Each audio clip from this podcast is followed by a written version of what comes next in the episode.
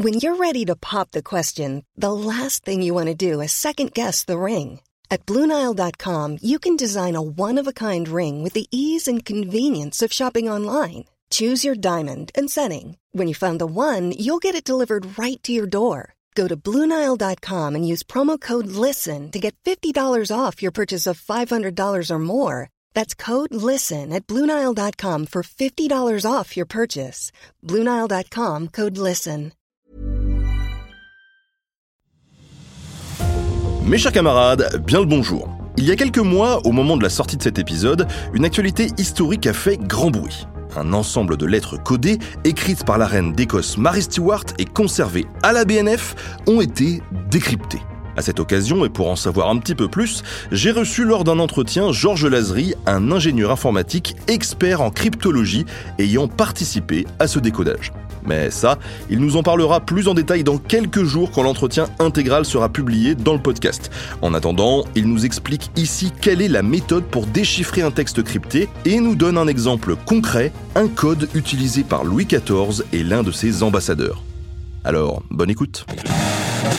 La méthode dont je me sers, ça s'appelle hill climbing, en français l'escalade. Si j'ai un texte avec des lettres, pas forcément lisible, n'importe quelle lettre, je vais essayer de noter, de donner une note à ce texte. Je vais chercher par exemple, des séquences de trois lettres qu'on voit dans un texte français.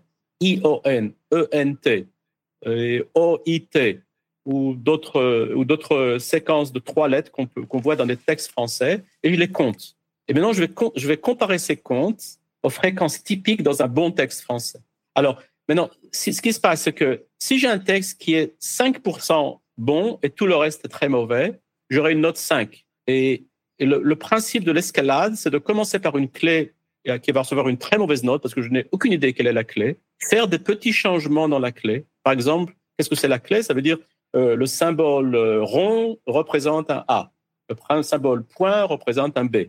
Alors je change, je fais un petit changement, j'enlève, je change entre le A et le B. Et je déchiffre le texte, j'obtiens quelque chose qui est absolument illisible, mais peut-être si j'ai bien deviné le A et le B, ou bien le I, le N et le O, je commencerai à voir des séquences I, O, N dans le texte. Et la note va monter. Si le changement est bon, la note s'augmente. Si le changement est mauvais, la note descend. Et j'essaie de monter. C'est pour ça qu'on appelle ça l'escalade. Alors en fait, je simplifie un peu. Il faut faire ça des millions de fois. On ne peut pas le faire à la main. Il faut un ordinateur pour faire ça. Mais ça permet de casser pas mal de codes et de cette manière. Alors, c'est la méthode dont je me suis servi. Alors, la question sur est-ce que je peux casser un code italien si je ne savais pas l'italien ? Oui, parce que je demande à mes collègues du projet Décrypt, envoyez-moi quelques textes italiens du XVIe siècle. Je calcule les fréquences de tous ces trois, ces combinations de trois lettres, I, O, N, E, N, T. Mais non, même en italien, E, N, T, I, O, N, ce sont des lettres, ce sont des séquences assez connues. Alors, je compte ces fréquences et je me sers de ces fréquences des textes italiens pour calculer la note de ce déchiffrement. Alors, la statistique aide beaucoup, quoi, dans tous les cas. Voilà. En fait, c'est une analyse de fréquences, mais beaucoup plus sophistiquée avec un support informatique. Et j'ai aussi quelques exemples. Par exemple, j'ai cassé un code du roi Louis XIV, c'est-à-dire que l'ambassadeur de Louis XIV en Hollande envoie un message au roi en 1684.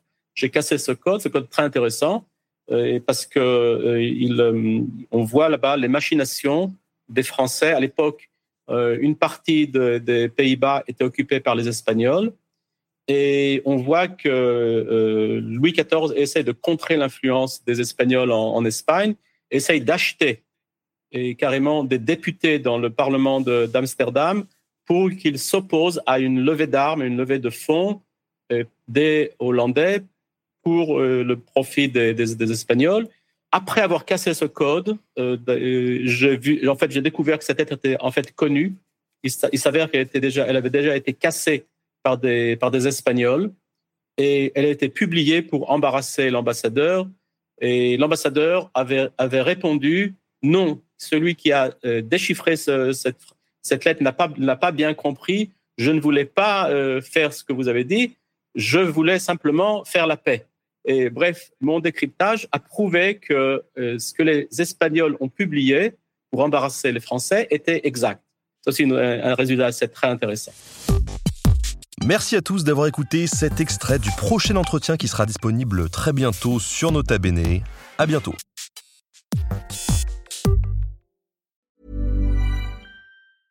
Small details are big surfaces. Tight corners are odd shapes.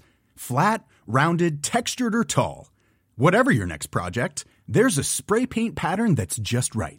Because Rust-Oleum's new Custom Spray 5-in-1 gives you control with 5 different spray patterns. So you can tackle nooks, crannies, edges, and curves without worrying about drips, runs, uneven coverage, or anything else. Custom Spray 5-in-1. Only from Rust-Oleum.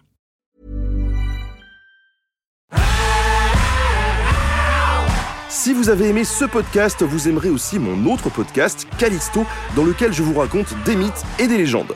En attendant, que vous nous suiviez sur Castbox, Apple Podcast, Podcast Addict ou toute autre plateforme qui propose cette fonction, n'hésitez pas à vous abonner. Vous pouvez même nous laisser une note et, soyons fous, un petit commentaire, je le lirai avec plaisir.